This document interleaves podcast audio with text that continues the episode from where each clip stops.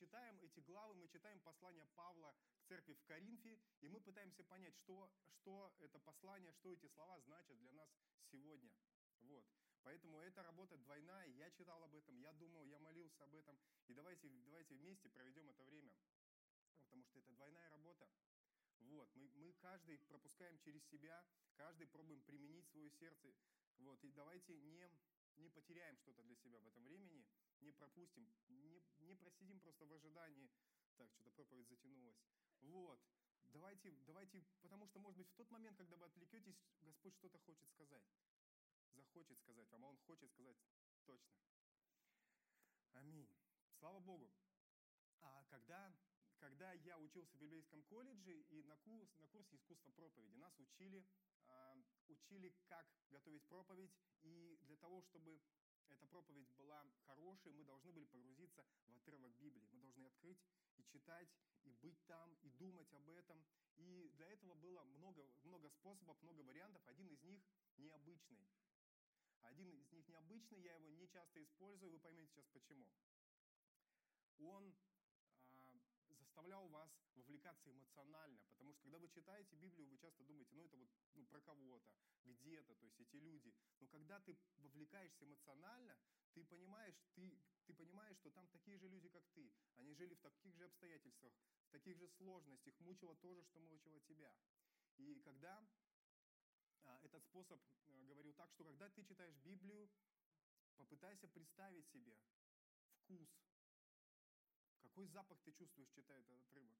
Какие звуки ты слышишь? Что ты чувствуешь? Что ты, как, что ты осязаешь? И когда я сегодняшний отрывок читал, а, готовился к нему, я задал себе вопрос, что я, что я чувствую. И для меня этот отрывок – это вкусная еда. Это запах, это вкус, это, это вино, это дорогие духи, это немытые тела, это громкие разговоры, косые взгляды, поджатые ноги и опущенные глаза. Давайте посмотрим, прочитаем, посмотрим, что почувствуете вы. Будьте там такие же люди. Там были такие же люди. И Павел такой же человек, как и мы, он писал, пытаясь, пытаясь отчаянно услышать Бога, что хочет сказать Бог в тех обстоятельствах, в которых он находился. Итак, 11 глава, 1 а, Коринфянам, 17 стиха до конца. Но предлагая сие, не хвалю вас, что вы собираетесь не на лучшее, а на худшее. Ибо, во-первых, слышу, что когда вы собираетесь в церковь, между вами бывают разделения, чему отчасти и верю. Ибо надлежит быть и разномыслием между вами, дабы открылись между вами искусные. Далее вы собираетесь так, что это не значит вкушать вечерю Господню. Ибо всякий поспешает прежде других есть свою пищу, так что иной бывает голоден, а иной упивается. Вас нет домов на то, чтобы есть и пить? Или пренебрегаете церковь Божию и унижаете неимущих? Что сказать вам? Похвалить ли вас за это? Не похвалю. Ибо я от самого Господа принял то, что и вам передал, что Господь Иисус в ту ночь, в которой был предан, взял хлеб и, возблагодарив, преломил и сказал, «Примите, едите, сие есть тело мое за вас ломимое, сие творите в мое воспоминание». Также и чашу после вечери, и сказал, Сия чаша есть новый завет в моей крови. Сие творите, когда только будете пить в мое воспоминание. Ибо всякий раз, когда вы едите хлеб сей и пьете чашу сию, смерть Господню возвещаете, доколе Он придет. Посему, кто будет есть хлеб сей или пить чашу Господню недостойно, виновен будет против тела и крови Господней. Да испытывает же себя человек, и таким образом пусть ест от хлеба сего и пьет из чаши сей. Ибо кто ест и пьет недостойно, тот ест и пьет в осуждение себе, не рассуждая о теле Господнем. Оттого многие из вас немощные, больные немало умирают. Ибо если бы мы судили сами себя, то не были бы судимы. Будучи же судимы, наказываемся от Господа, чтобы не быть осужденными с миром. Посему, братья мои, собираясь на вечерю, друг друга ждите. А если кто голоден, пусть есть дома, чтобы собираться вам не на осуждение. Прочее устрою, когда приду. Представьте церковь в Коринфе. Люди недавно пришли к Богу, они недавно узнали Бога, их жизнь изменилась. Они получили прощение, они вдохновлены идеей любви, всеобщей любви, Божьего Царства, Божьего мира, где, где волк и ягненок, они лежат рядом, и они, они не ранят друг друга, они не пытаются съесть друг друга. Но несмотря на то, что человек пришел к Богу и поверил Ему, его характер, его суждения, они мгновенно не меняются. Потому что легко иметь идеи о любви, но поступать, соответственно, сложно. Потому что когда мы приходим в церковь, и когда мы выходим в мир, мы сталкиваемся с реальными людьми. А в церкви это человек, который вчера ходил по улице, и ты его не знал, сегодня он твой брат или сестра. Ты раньше, может быть, никакого желания не имел общаться с этим человеком. Ты его не знал и не думал. Но сегодня он в твоей жизни, он говорит, здравствуй, брат, здравствуй, сестра.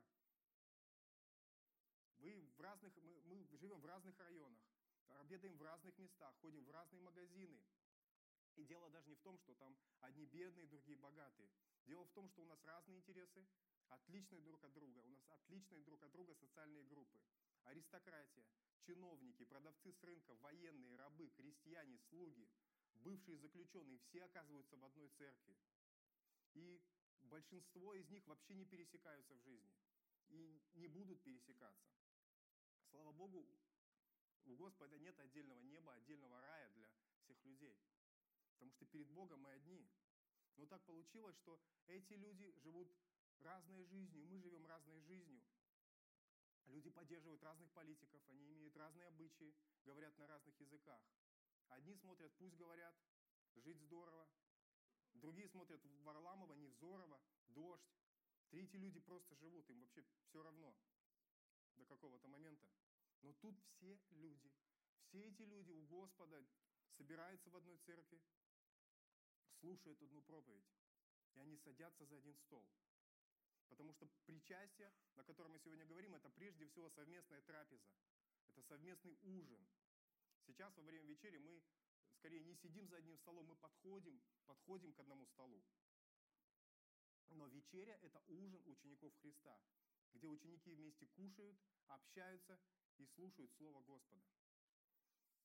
Если вы читаете Библию и заметьте, что в совместной еде есть нечто сокровенное, нечто особенное. Я раньше не думал об этом, но с того момента, как я услышал эту мысль, я стал замечать, и действительно в этом что-то есть. Когда мы садимся вместе за одним стол, столом, в этом, в этом происходит какое-то таинство. В Библии можно увидеть это в нескольких отрывках. А в Луки 15 мы видим, что когда Христос проповедовал грешникам, проповедовал взяточникам, что он, когда он это делал, он собирал их за одним столом и говорил им за одним столом. Там открывались их сердца. А в Луки 24 главе, как после, после смерти Иисуса, после воскресения Его, Он является двум ученикам. Эти ученики идут в Имаус, и идут, обсуждают, что произошло в эти дни. Они еще не знают о том, что Иисус воскрес. Они это не знают. И они обсуждают, они под впечатлением. Иисус, Иисус появляется вместе с ними, и они идут, разговаривают, но расспрашивают, расскажите, что произошло. И они возбужденно говорят, как ты один из них и не знаешь? И они рассказывают, рассказывают, но они не знают, что это Иисус. А когда они узнают, что это Иисус? Когда они останавливаются вместе, садятся за стол, а Иисус там вообще хотел пойти дальше, они говорят, подожди, подожди, ты такой человек, останься с нами, посиди. И когда Иисус э, разламывает хлеб, они, их глаза открываются. Что-то в этом есть. В Откровении написано, когда Иисус стучится в сердце человека, Он говорит, открой мне. И когда человек открывает, Иисус заходит, они садятся с Ним ужинать. Они садятся с Ним вечерять. И даже финал, финал нашей жизни, финал победы, победы Бога, он проявляется в образе свадебного пира. Пира Христа и невесты, где мы все сидим за одним столом. Вот именно невесте Христа мы сегодня и говорим. Потому что невеста это, это церковь. Церковь с греческого языка это эклесия. И, и эта эклесия это не какое-то особенное одно здание а, там, в Иерусалиме, какое-то какое-то красивое эклесия, это собрание верующих людей. Это собрание тех людей, которые впустили в свою жизнь, впустили в свое сердце Христа. Итак, церковь в Коринфе, мы возвращаемся туда, конце дня они собираются, чтобы проводить вечерю. Собираются люди в конце дня, уставшие, голодные. Каждый приносит с собой еду, они все садятся за стол. И они садятся с кем? Обычно мы садимся с кем даже здесь. Мы приглядываемся, смотрим свободные места, смотрим, где знакомые люди. Когда мы идем пить пить кофе в конце. Мы тоже смотрим, я взял кофе, я смотрю, куда бы пойти, где, где люди, с которыми я общаюсь. Они сделали так же, они сели вместе. Но мы уже говорили, что там были разные люди, в том числе бедные люди, в том числе приезжие люди из других мест, из других народов. А некоторые люди, они, возможно, а, один раз в неделю могли нормально поесть. Потому что, потому что он слуга, потому что он раб. Всю неделю он имеет, он кормится у людей, для которых он только раб. А тут приходит церковь, он брат и сестра, и он приходит, и он ест здесь. Возможно, он сначала будет есть физическую пищу, а потом Господь даст ему духовную. И Павел пишет, что то, что там происходило, не было вечерей Господней. Почему? Давайте посмотрим 20 стих. Что не подходило? Далее вы собираетесь так, что это не значит вкушать вечерю Господню. Ибо всякий поспешает прежде других есть свою пищу, так что иной бывает голоден, а иной упивается. Разве у вас нет домов на то, чтобы есть и пить? Или пренебрегаете церковь Божию и унижаете неимущих? Итак, верующие в Иисуса Христа собираются вместе. Все нормально, все по порядку. Есть хлеб, есть вино. Похоже на причастие. Они вспоминают о страданиях Христа. Все, формально это причастие. Вообще на, на причастие разные христианские традиции имеют разный взгляд. Например, в евангельской церкви причастие, причастие – это символ. Хлеб – это э, символ тела Христова, которое страдало. Кровь – это э, сок, виноградный сок или вино – это символ крови Христа, которая проливалась. В православной церкви э, вино и хлеб буквально чудесным образом превращаются в тело и кровь Христа. И об этом могут спорить. Но когда Павел смотрит на это причастие, он не думает об этом. Он говорит, вы неправильно понимаете причастие, это настоящее тело или настоящая кровь. То есть его не это беспокоит.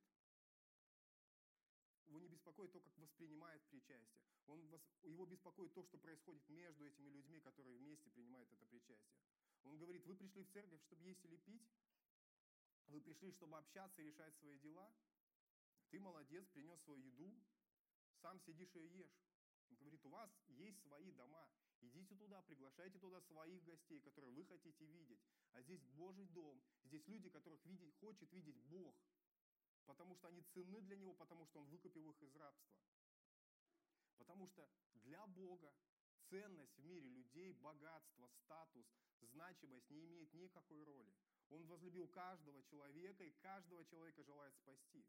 Уже другой вопрос, как мы оцениваем человека как человек оценивает себя, как он распоряжается другой жизнью. Для Бога этот человек ценен. Для Бога ты ценен. И в Каринской церкви на вечере люди приносят много еды, они садятся вместе. И одних много еды, а другие мы понимаем, что они бедные, у других мало еды. У других совсем нет еды, они ничего не принесли. И получается, что на одном конце стола сидят люди веселые, сытые, довольные, кто-то даже чересчур довольный. А на другом столе совсем другая обстановка. Они там кусок хлеба, один вместе еле обмакивают вино. То есть это, это, похоже, это не похоже на церковь, это похоже на мир. Так в мире происходит. Там одни имеют все, другие не имеют ничего. Но в церкви должна быть другая, другая ситуация. В церкви мы одна семья, в церкви мы поддерживаем друг друга, мы помогаем друг другу, мы делимся друг с другом. Вообще когда ты сидишь и в такой ситуации говорят, ты пересядь, или давай посадим сюда человека, который вот с того конца стола. И ты думаешь, ну, это же нормально. Я пришел церковь, я пришел в церковь, я пришел к знакомым. Я хочу сидеть в обществе знакомых мне людей. Я не хочу сидеть с незнакомыми людьми. Я принес еду, я же ее принес. Я хочу разделить ее со знакомыми. Да, проблема в том, здесь оказывается, что эти компании, они закрыты они закрыты для людей. Они принимают только своих, принимают только с теми, с кем комфортно. Они принимают только тех, кто может дать что-то в ответ или быть полезен им. Ну что делать? Общаться со всеми? Я не могу общаться со всеми. Все равно у меня есть люди, с которыми мне интересно, с которыми мне не интересно. Есть люди, с которыми вообще никому не интересно, но эти люди приходят в церковь, и, слушайте, им тоже нужно с кем-то общаться.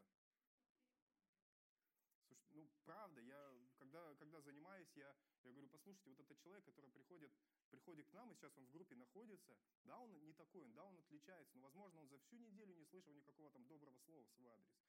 Возможно, его дома, дома шпыняют и родители, и в школе, и одноклассники. Церковь должна быть место, где он услышит, что это доброе слово, где, где его полюбят. За, за этим она создается. И за много лет в церкви я с очень разными людьми общался. И я уже говорил, что иногда ты общаешься с человеком, это удов... вообще никакого удовольствия тебе не доставляет. Бывает так, что человек подходит тебе, он очень хочет с тобой общаться, ты вообще не хочешь с ним общаться, ты думаешь, как бы побыстрее сбежать оттуда. Ну, это нормально. Мы, мы все люди. Нормально испытывать какие-то ну, переживания. Особенно, когда ты в церкви, особенно ты какую-то пози позицию занимаешь, ну и люди воспринимают, что ты будешь открытый, ты будешь общителен. Хотя это относится ко всем. Мы, каждый нас призывает, общайтесь, здоровайтесь, приветствуйте. Это общая ответственность. Нормально чувствовать вот дискомфорт или желание ну, остановиться. То есть желание нормально чувствовать, ненормально сделать это. Это называется жертва общительности в Писании. То есть мы жертвуем немного своего времени. Потому что Бог смотрит на этого человека не так, как ты смотришь. Он видит сердце этого человека. Он любит, этот человек ценен для него. И он говорит, будь искренен хотя бы вот, это, вот эти две минуты. Когда ты слушаешь его, не жди, пока разговор закончится. Будь искренен в своем интересе к этому человеку. Сложно в тот момент принять решение, но но вы знаете, как в моей, в моей жизни было, я не писал это в проповеди, сейчас, когда я читаю, Бог напоминает обо мне, что в моей, в моей жизни были ситуации, и это были особые ситуации, когда появляется какой-то человек, он хочет поговорить с тобой. Этот человек мне не, не нравится по какой-то причине. Признаюсь, я, я испытываю такие иногда эмоции. Я хочу убежать. Я убегаю, я говорю, да-да-да, и избегаю разговора. И снова втор, первый день, второй, третий день, и четвертый день я встречаю этого человека, и все-таки думаю, ну, я же христианин, да, надо уделить время этому человеку. Я общаюсь с ним, и вдруг, это было два раза в моей жизни, это было очень ярко, и вдруг я слышу Бога, явно и четко слышу Бога через этого человека. И, и я, я просто чуть не плачу там. Я понимаю, что Господь, три дня ты бегал, три дня ты бегал за мной, я бегал от тебя, три дня ты хотел поговорить. Ты выбрал сосуд, который мне не понравился, который я, который я видел по-другому. Но ты выбрал этого человека. И, и это было необыкновенно, потому что дело было не в том человеке. Это был сосуд, который выбрал Бог, и Бог говорил ко мне. И это, это я нуждался в, этой, в этом общении, а не человек. А, но были, были и другие ситуации. Вообще, я очень, очень общительный, и часто моя семья страдает от этого, потому что все уже ушли, я все стою с кем-то разговариваю. И часто бывает, что мы последние уходим с церкви, уже мы стоим возле входа, и дверь закрывается, и жена говорит, ну все, все, никого нет. можно идти. Да, это, это, это, это факт, мы много раз последние уходили отсюда. И я все время, ну, это была моя, моя миссия, я понимал, что я должен отдавать, отдавать людям. И иногда это выходило мне боком, казалось бы. А, я общался с людьми, я понимал, что человек нуждается в общении, я приходил к ним. И однажды получилась такая история, и ночью я спал, и меня будят. Меня будят среди ночи, говорят, к тебе пришли. Я говорю, кто пришел? Назовем его Женя. Женя пришел. Я говорю, подожди, ну, ночь. Меня, я, я встаю, иду, я ничего не понимаю. Мне говорят, иди. Я выхожу наверх и слышу, как стучат в дверь. Там железная дверь была большая. И вот так стучат изо всей силы, не переставая, и кричат, Рома, Рома! И кричат на весь район. И какое-то сумасшествие. В каком-то ужасном кошмаре нахожусь. Я не понимаю, что. Я по голосу пытаюсь сообразить, кто это, какой Женя. Я открываю дверь и вижу этого парня. Он большой, большой парень, он, он грязный, он избитый, он пьяный. Это, я понимаю, этот парень, с которым я общался, я думал, я, ну, как бы я должен уделить ему время. Я общался с ним, и так получилось, что этого парня избили. Он был нелюбимым сыном в семье. Он, у него был дефект речи, он не был не очень сообразительный. Он, он, когда говорил, он притормаживал. Но я понимал, что Бог любит его, уделял ему это время – и, но это ответственность. И этот парень подумал, этот человек заинтересован во мне. И когда у него такая ситуация случилась, его избили, он через весь город пришел ко мне за помощью. Ну, то есть это ответственность. Это, это ответственность. И Я думаю, что ник- никто не будет рад в такой ситуации. Два дня мы с этим парнем провозились, мы порешали обстоятельства, слава Богу. Слава Богу, это, это, ну, эта история хорошо закончилась. Сейчас, я, когда я слышу про этого парня, он женился, он уехал в другой город, он работает, все хорошо, потому что ты в такой момент, послушав такую историю, подумаешь, если я буду с кем-то говорить, если этот человек потом придет в мою жизнь, если он скажет, помоги мне, если он придет ко мне ночью, а те, кто в церкви служит, периодически бывают такие ситуации. У людей случаются проблемы, они обращаются к тебе, ты же верующий, ты же говорил, что там Бог всех любит, и Бог меня любит, помоги мне. И ты можешь подумать, нет, но, но потратив день жизни, иногда можно спасти жизнь человека. Это факт. Есть люди, которые очень много жизней спасли, очень многие жизни людей изменились после того, как им послужили. Господь учит отдавать, ничего не ожидая взамен. Более того, Бог учит в первую очередь отдавать человека, от которого тебе не будет никакой пользы. Потому что есть полезные люди, ты общаешься, ты прозондировал, думаешь, о, отличный человек, отлично, здесь могут быть какие-то там бизнес-интересы, здесь может быть какая-то взаимная польза. Но Бог говорит, нет, нет, ты выбери в первую очередь не полезное знакомство, не людей. Он говорит, побудь человеком, отдавай, отдавай без возможности получить в ответ. Это принцип Царства Божьего. То есть, когда ты отдаешь туда, откуда ты ничего не получишь, тогда ты богатеешь в Боге. Иисус учил этому. Луки 14 глава с 12 по 15 стихи. Делаешь обед или ужин, не зови друзей твоих, ни братьев твоих, ни родственников твоих, ни соседей богатых, чтобы они и тебя, когда не позвали, и не получив от, воз... не получив от воздаяния. Но когда делаешь пир, зови нищих, увечных, хромых, слепых, и блажен будешь, что они не могут воздать тебе. Ибо воздастся тебе в воскресенье праведных. Но это не значит, что теперь у нас в доме незнакомые больные люди. Вот все, и вокруг нас. Это не значит, это принцип, который дает Бог. Он, он просто учит тебя, ну не строй свою жизнь только на пользе, на рациональности. Отдавай, отдавай что-то туда, где ты вообще не видишь вознаграждения. Сей, сей туда, ты пожнешь. Спустя время ты пожмешь. Поэтому участие в вечере, участие в этом таинстве может состояться только тогда, когда мы признаем ценность других. Когда ты идешь, видишь людей вокруг тебя, и ты понимаешь, что они ценны для Бога, что они так же, как и ты, являются частью тела Христова. Но ты же можешь подумать, в чем ценность этого причастия? Зачем столько говорить по нему, про него? Зачем столько вот Павел пишет про него? Давайте посмотрим. Павел объясняет в 23 стихе. «Ибо я от самого Господа принял то, что и вам передал, что Господь Иисус в ту ночь, в которую был предан, взял хлеб и, возблагодарив, преломил и сказал, «Примите, едите, сие есть тело мое за вас ломимое, сие творите мое воспоминание». Также и чашу после вечери, и сказал, «Сия чаша есть новый завет в моей крови. Сие творите, когда только будете пить мое воспоминание. Ибо всякий раз, когда вы едите хлеб сей и пьете чашу сию, смерть Господню возвещаете, доколе Он придет». Аминь. Таким образом, получается, что вечеря – причастие, Евхаристия – это все одно и то же, что вы не путались. Они, оно заповедано нам в качестве христианской традиции. Христос заповедовал это, и Он говорит, творите сие в мое воспоминание. Павел пишет, что когда мы едим хлеб, пьем вино, мы возвещаем смерть Господню. Весть о смерти вообще не радостная. Это не то, о чем хочется рассказывать.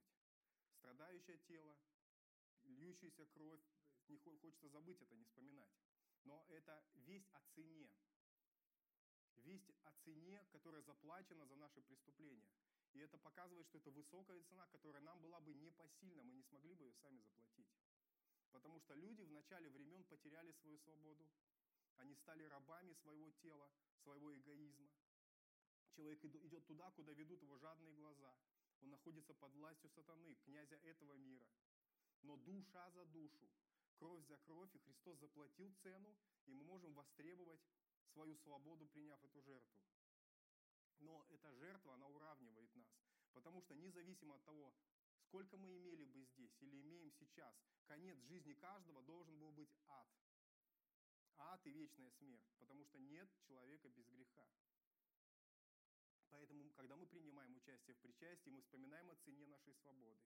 о том моменте, когда невинный ожидал наказания, ожидал страдания, когда он смотрел на своих учеников, которые еще ничего не понимали, он смотрел на них и, и говорил им, говорил им внутри, я знаю, что вам будет трудно, но я буду с вами. Помните о сегодняшнем вечере. Расскажите другим, что им не нужно жить, неся свою вину. Живите в свободе, живите в любви. Павел дальше пишет. Мы подходим к завершению, если вдруг посмотрели на часы. Посему, кто будет есть хлеб сей или пить чашу Господню недостойно, виновен будет против тела и крови Господней. Да испытывает же себя человек, и таким образом пусть ест от хлеба сего и пьет из чаши сей. Ибо кто ест и пьет недостойно, тот ест и пьет в осуждение себе, не рассуждая о теле Господнем. Оттого многие из вас немощны и больны, и немало умирает. Ибо если бы мы судили сами себя, то не были бы судимы.